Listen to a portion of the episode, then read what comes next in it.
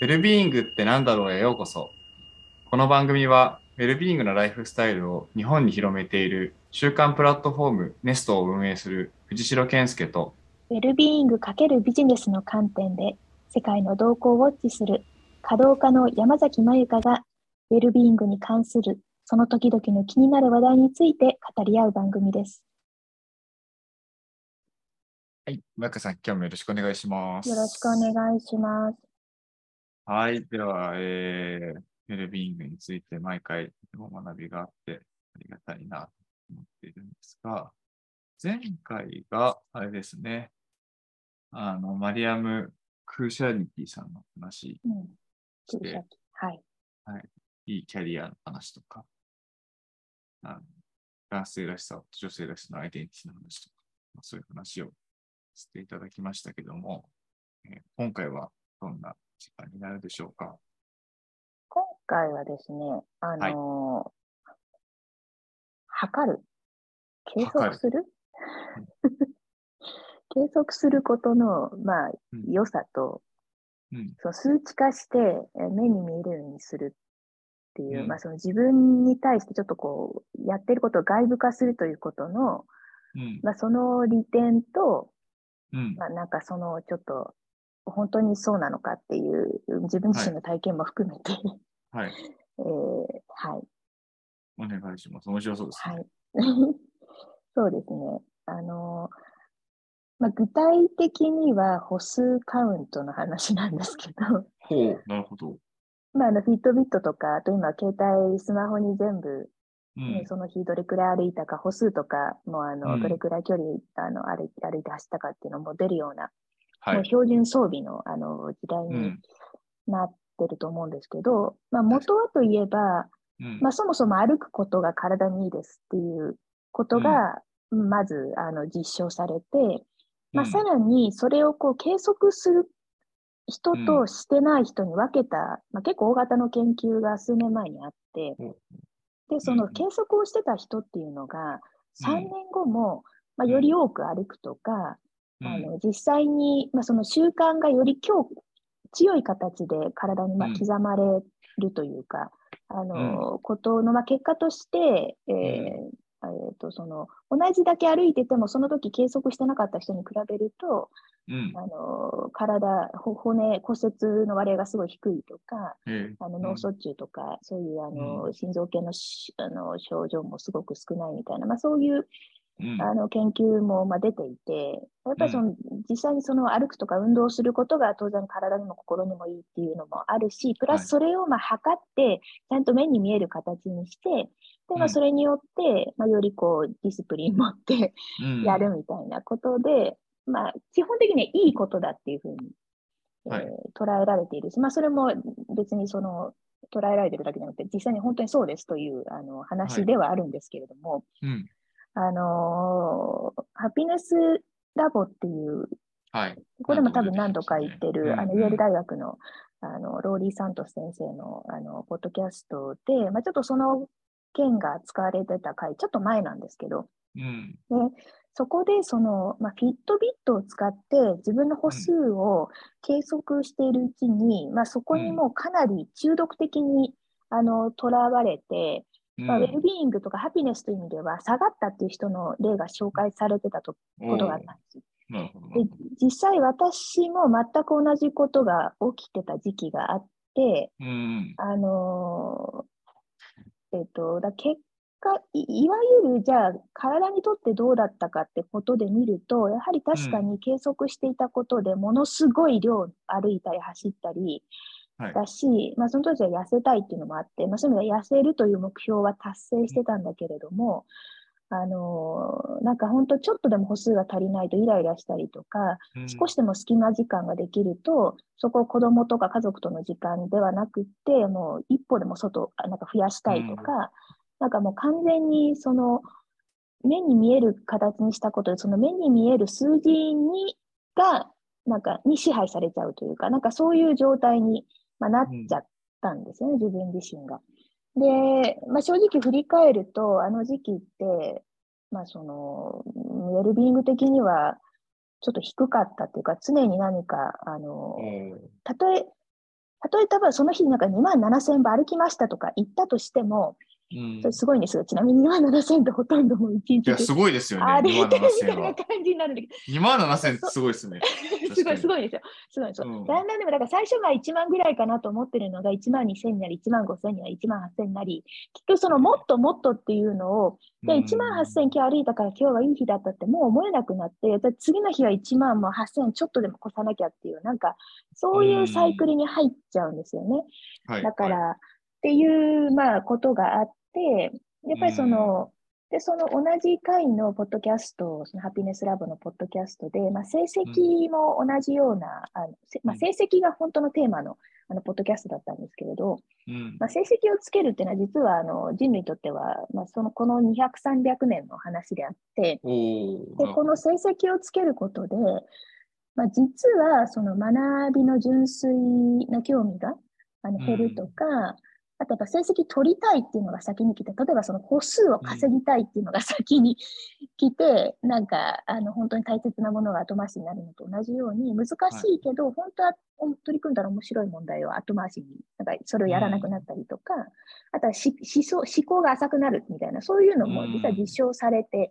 いるんですよ。だからやっぱりその、うん自分のやっていることをこう外部化して、そのうん自分の中から外に出したときに、まあ、そのうん。内発的なものからよりその外発的なものにこうなっていくと、やっぱ人はその内発的な動機とか興味とか、そういったものがまあ失われていくっていう、まあ、これあの、うん。これもあのその内発的な動機と外発的な動機のあの様々な研究があって、そこでもまあ同じようなことが言われてるんですけど、うん。っていう、まあそういう、あの、まあだから本当は成績つけるべきじゃないんじゃないかみたいな、そんなあの議論あになったんですよね。で、これってやっぱり、すごく本質的な、まあ、議論だなと思っていて、うん。例えば私のその歩数にオブセスとされた時期というのは、ーうん。あの痩せるとかあの、体を動かすというその目標に関しては確かに測っていた方が達成できる。で多うん。分成績つけた方がその瞬間の学力というのは多分上がるんですよね。でも、やっぱそれをやることで人間が持ってる何かやるっていうことへのなんか純粋なあの、喜びとか、まあ、そういうものが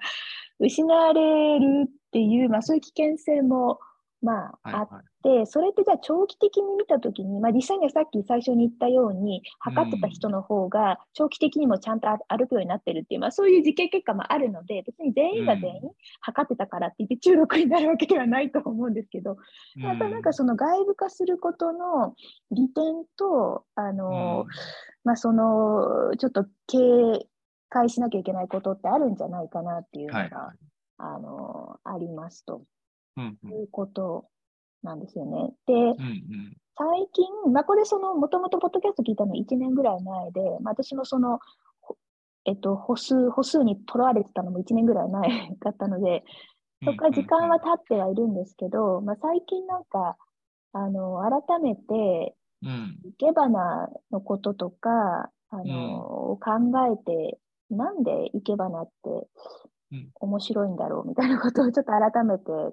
える時期にあって、で、そこで、あの、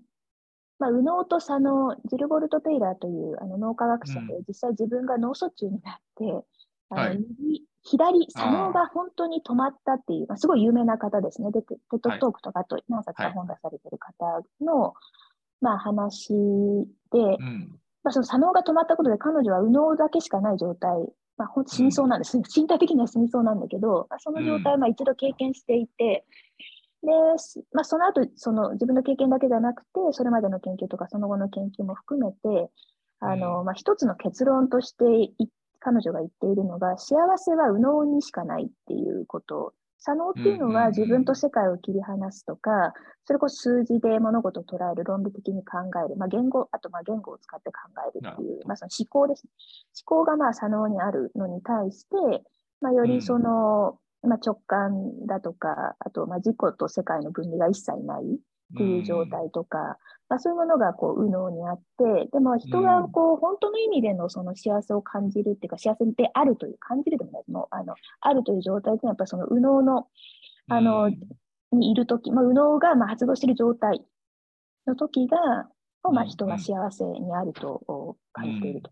いうことを言っているのと、まあ、すごく通ずるところなんじゃないかなって思ってですね。で、生け花なって、あうん。の、あれなんですよ。あれなんですよ、じゃないですけど、うん。あの花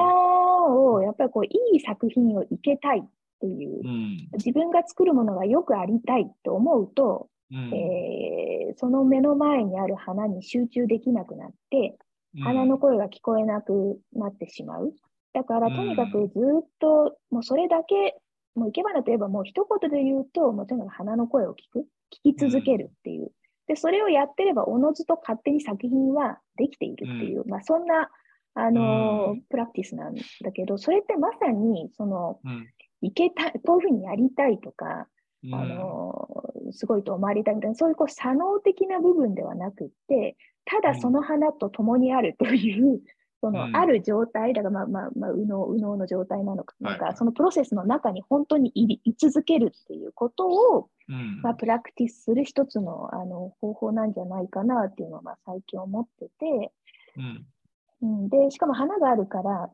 いやすいんですね、その状態に。その花と共にあるっていう状態にいやすいので、まあ、瞑想も全部一緒なんだけど、瞑想って自分しかいないからつ、つついなんか、あの、ふらふらといろんなとこ行っちゃいますけど、思考が。なんか花があるので、まあ、そこに居続けられるっていう、この過程に居続ける。で、その状態を外部化しないっていう、なんかそういう状態にあるのが、やっぱり生け花だし、まあ、それを、まあ、なんか、ただ、ただただやり続けるということで、まあ、その感覚が自分の一部になっていくっていう、まあ、そういう、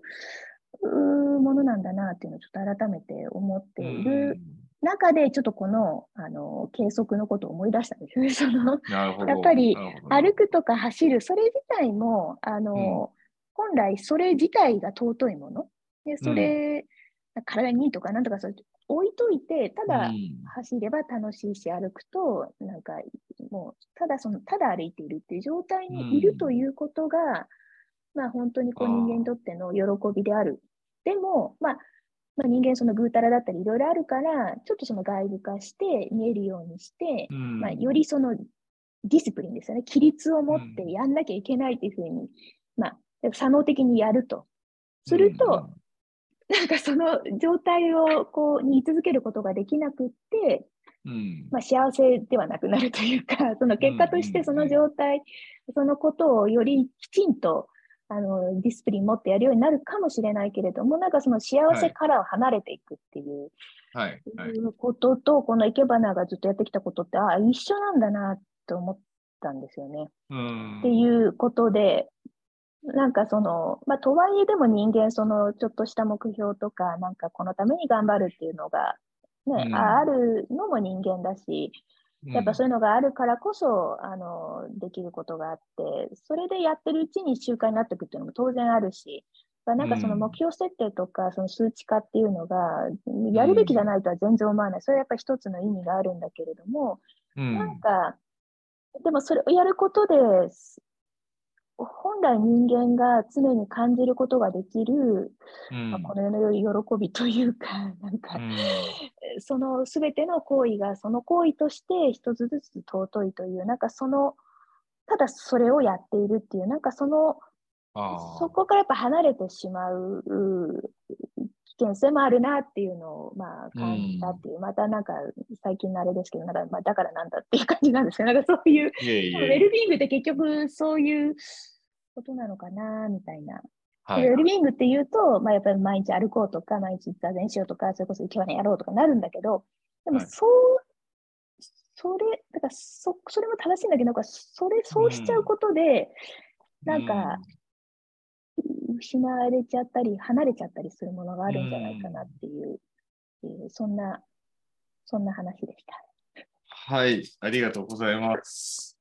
なんか思いが、マイカさんの思いをすごい感じるスピーチでしたね。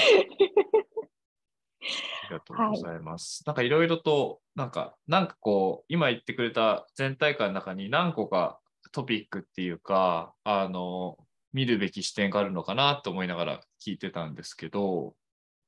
なんか一個、何個かあるなと思ってたんですかまずは、えーっと、やっぱり、和ゆかさんが最初に言ってた、その、歩数のカウントの話とかで言ったときに、結局、えー数値化をしていくと、まあ、何をやったかが見えるし、なんかやればやるほどいいって思えるから、どんどん、なんていうか、インフレ化していくみたいな。あ、するする。うん、そうそう。なんか話があって、やればやるほどいいんだっていう、まあ、ことを思っていって、やっていったときに、まあ、手段と目的が逆転化するみたいな、うん、うん、そう。なんか話はあるんじゃないかなっていうのは、一個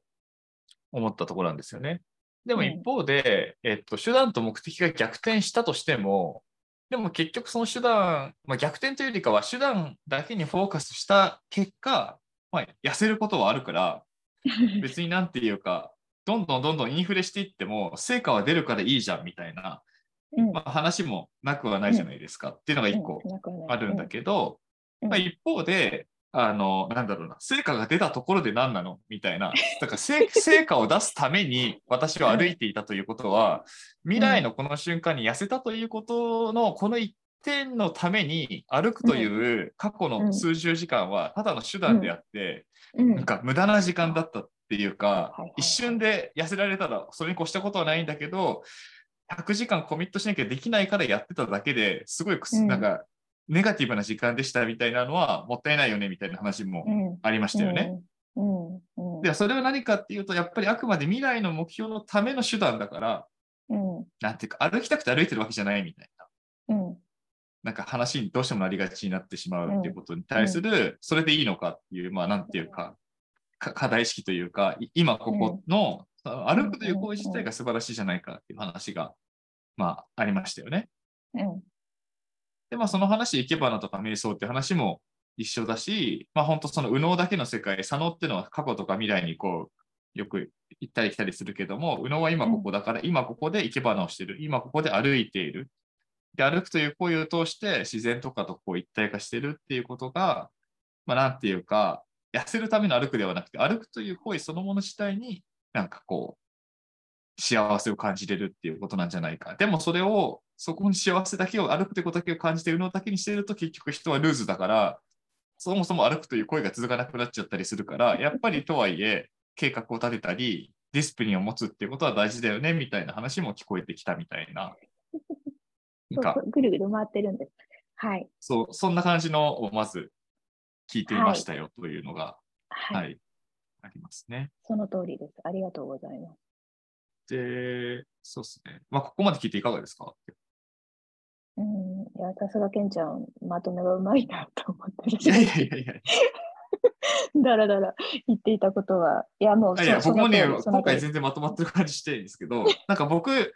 じゃあもう一個だけ、もう一個だけじゃあ思ったことを言うと、まあ思ったことっていうか、じゃあ僕の例を少し喋ると、うん、僕はあの、僕のポッドキャストで喋ったか覚えてないんですけど、えっと、京都の報道実験寺院報道寺っていうところで、真言立宗、まあ、み密教系の真言立宗のお坊さんの松並龍玄さんっていう方に、ほ本当に触りですけど、うん、ちょっとこう、修行を指導していただいてたりするんですね。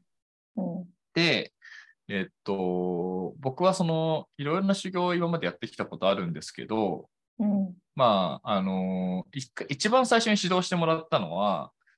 えっと、毎日、まあ、あの、真言、マントラですね。マントラを唱えましょうとかっていう、まあ、うんじゃあ、いろいろあるんですけど、まあ、とりあえずマントラを唱えましょうという修行を毎日やりましょうみたいな話をずっとやってたんですけど、うん、僕すごいそういうの得意なんで、うん、できちゃうんですよ。うん、うん、で、で、そしたら最後の方に、なんか、毎日やるっていうやり方だと多分、健介さんにとっては負荷にならないから、えっと、3ヶ月で10万回唱えるっていうふうに決めて、その中で自分でマネジメントするのがあなたにとってはいい修行かもしれないって言われて、僕はそれを今持って帰ってきてるんですね。うん、で、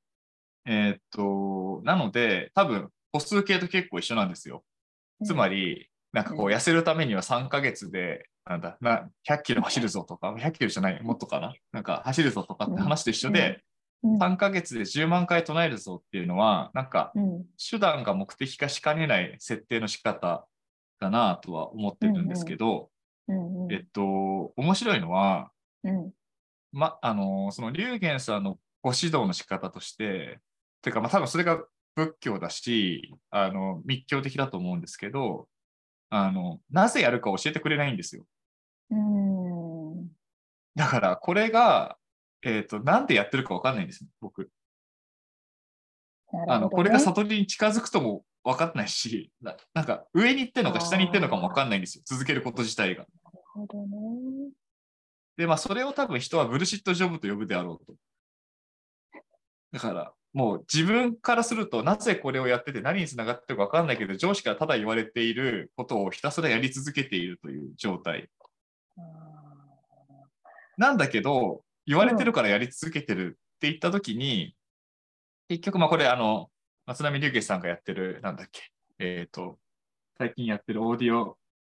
オーディブルの番組の愉快な知性かっていう番組でも喋られてて、ああ、うんうんそういうことだよなって思ったんですけど、ーうん。結局、ブルシットジョブの中に、なんていうか、うん。なんですか、ブルシット、人生はブルシットジョブなんだってことに気づくんですよ。僕からすると。だからマントラを、意味なくマントラを唱えていることと、なんか一生懸命タスクを洗い出して仕事やってることに何の違いがあるんだろうかみたいな気分になってくるんですね。うん。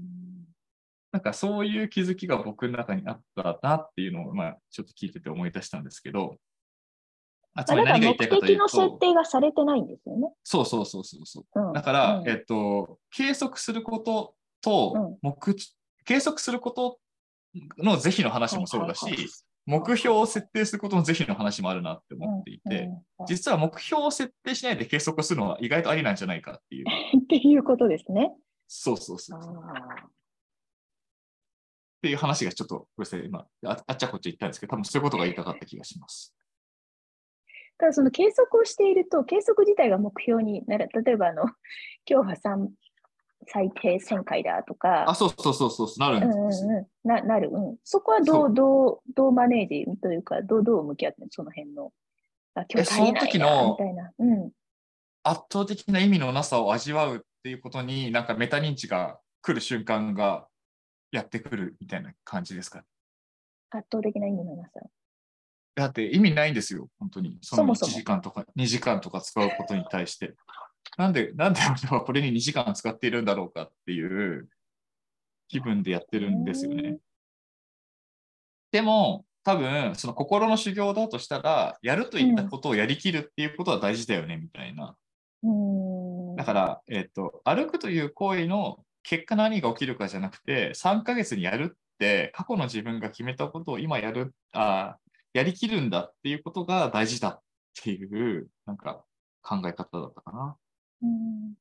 あ、っていうか、その私、その最初のインフレ化、ケンちゃんがインフレ化ってまとめてくれた、それは起きないんですか、そのマントラに。あ、なんで、えっと、もう3ヶ月で10万回って決めてるんで、うん。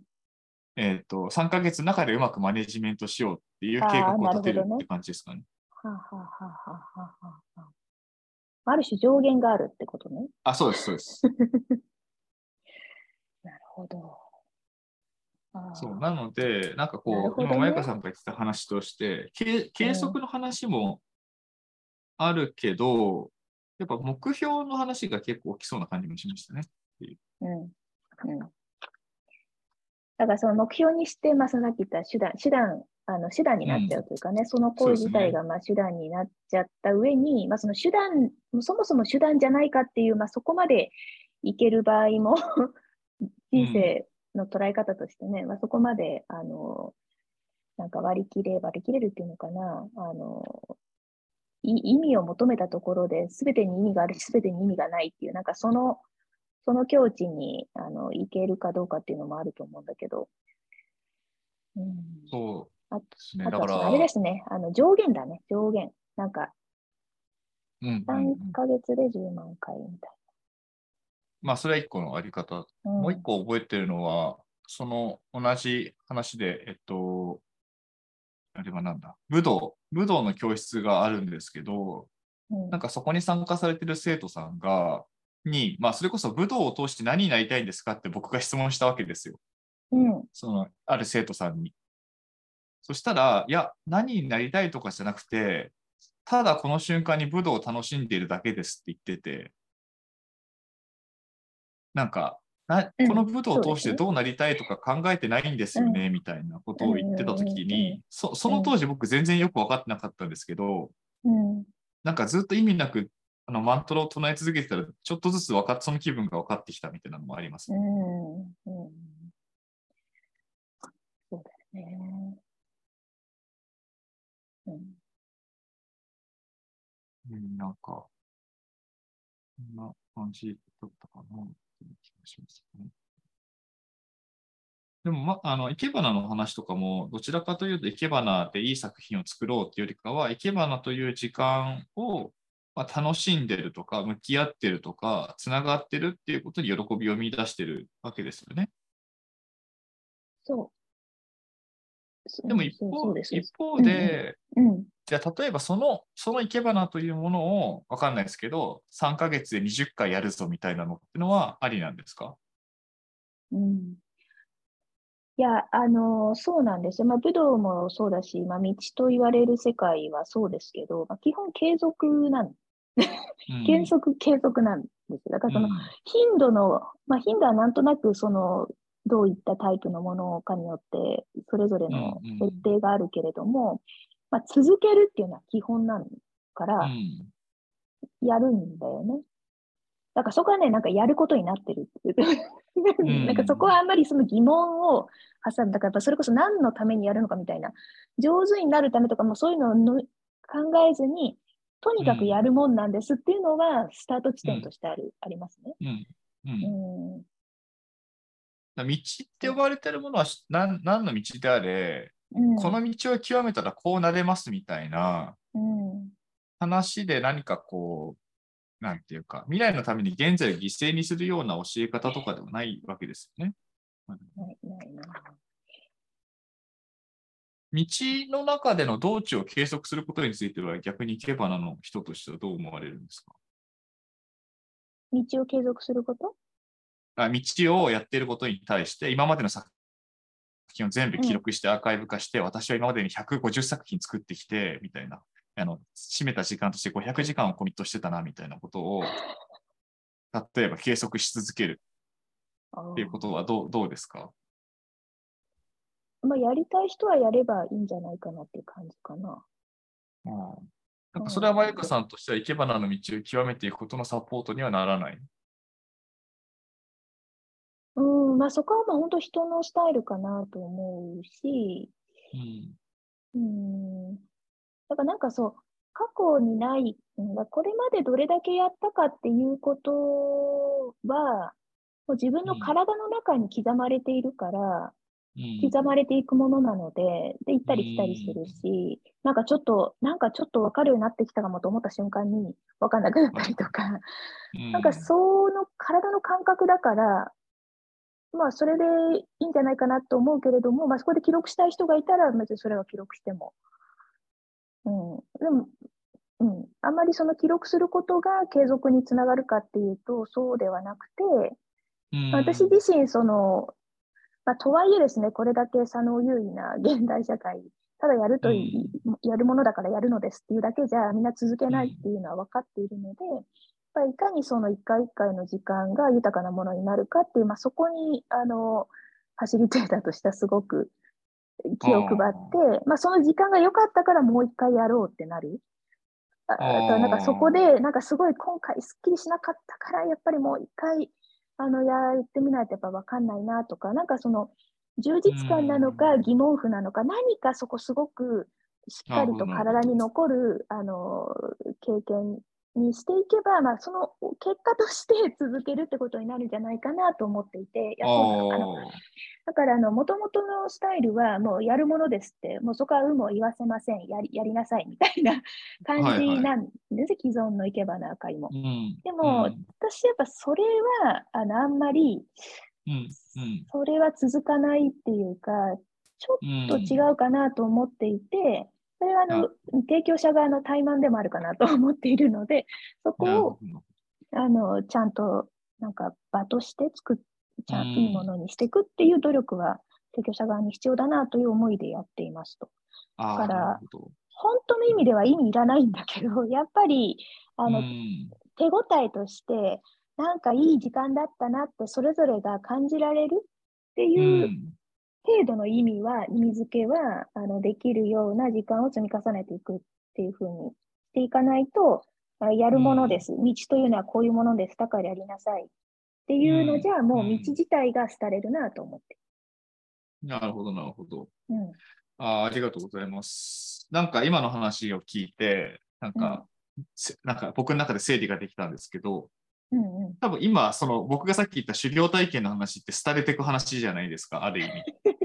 要は意味はないけど続けなさいみたいなうん。話と、意味はないけうんど計測しなさいは多分、なんていうか、組み合わせとして、なんていうか、修行っぽいハードモードなんですよね。で多分、うんうんまあ、僕はそのハードモードさに実は意味があると思ってるんですけど、多分、うんなんか、とっつきにくいものであると。うんうんで、一方で、目標を決めて計測をするっていうのは非常に作能的で、うんととってもわかりやすい。うん未来にこうなりたいから、それのための手段として毎日ちゃんと測っていって自分をマネージメントしやそうっていう話じゃないですか。だかうんら、これはこれでわかりやすい。うんけど、逆効果として、今のやっぱり楽しさとかが、なんか、なくなっていってしまうみたいな感じがある。で、今、まゆかさんがおっしゃってくれていた、なんかい、いけるでやられてることで言うと、今の、今この瞬間に楽しいっていうことに、まあなんか全力で頑張る。うん右脳的にそれを楽しいと感じれば、あの、楽しいから次も行きたいっていうふうに思うし、次も全力で頑張る。そうすると次も行きたいっていうふうになる。で、結果的に続くっていう話うんなんだとしたら、なんかその、さっき言った、10キロ痩せるために、えっと、ランランニングをしようっていうのが、まあ、一個の作能的な、なんか習慣の続け方としてあるかもしれないけど、うん。まあ、右脳的うなん。続け方としては、本当にその、今日のランニングにどれだけ自分が心から満足できるかに、うん。その人にやってもらうもあるけど、自分で自分のその、この瞬間を全力で楽しむという姿勢を妥協しなければ、うん。あの結果的に続くでしょっていう話が、なんうん。か、た対対その右脳右脳型継続システムとしてはあるのかなっていうふうに今聞いてて思いました。そう。うん、そうだね。そうそうそう。それを目指して、目指しているというか、目指すってものじゃないけど、それを心がけていますね。うんうん。なるほどね。うんあわかりました。なんか僕はその上で結構、その間のよくわかんないやつが好きだなって個人的には思うんですけど、あの、なるほど、なるほど。そういう確かに違いがあるなってあ自分の中でも納得がいったんですが、まゆかさんは今日は振り返ってみていかがでしたか？うん。あのーそうそうそう。まあまあ、まずやっぱりいつも通り、こう、ケンちゃんのそのインフレ化とか、手段と目的がこう逆転するとか、なんかそういう、あの、まとめを聞いた、そうそうそうそうっていうふうに思うのと、まあ、あとで、まあ、一方で、その、あまあ、そのあと、その計測すると、こう、目標設定っていうのが、やっぱ二つ違うものとしてあって、まあ、そこはその、現現代的左脳型では、まあ、くっつくから、あの、うん。セットになりがちだけど、実はそれ、実は違うこと、それぞれ言ってるんだなっていうのを、改めて気が気がつくことができたなっていうことと、まあ、とはいえ、なんか、あの自分も左脳がそもそも強いし、まあなんか分かってもらいたいっていう思いも当然あって、なんか、そういう中で、でもその右脳的な、あの、右脳が発動している状態というもののまあ豊かさとか、それを、あの、少しでももうちょっと増やせたらという思いでいけばね、やってるっていうのもあるから、なんかそう自分自身のちょっと揺らぎというか、その、うん。なんかそこまで振り切れ、振り切りきらないところで、どう、ここを、をなんか自分としても味わいながら、あの、人に伝えていけるかっていう、なんかそんな自分の立ち位置も改めてと 認識できた、あー時間となりました。はい。はいありがとうございます。ありがとうございますということで、じゃあ本日はこれくらいになります。今日もありがとうございました。ありがとうございます。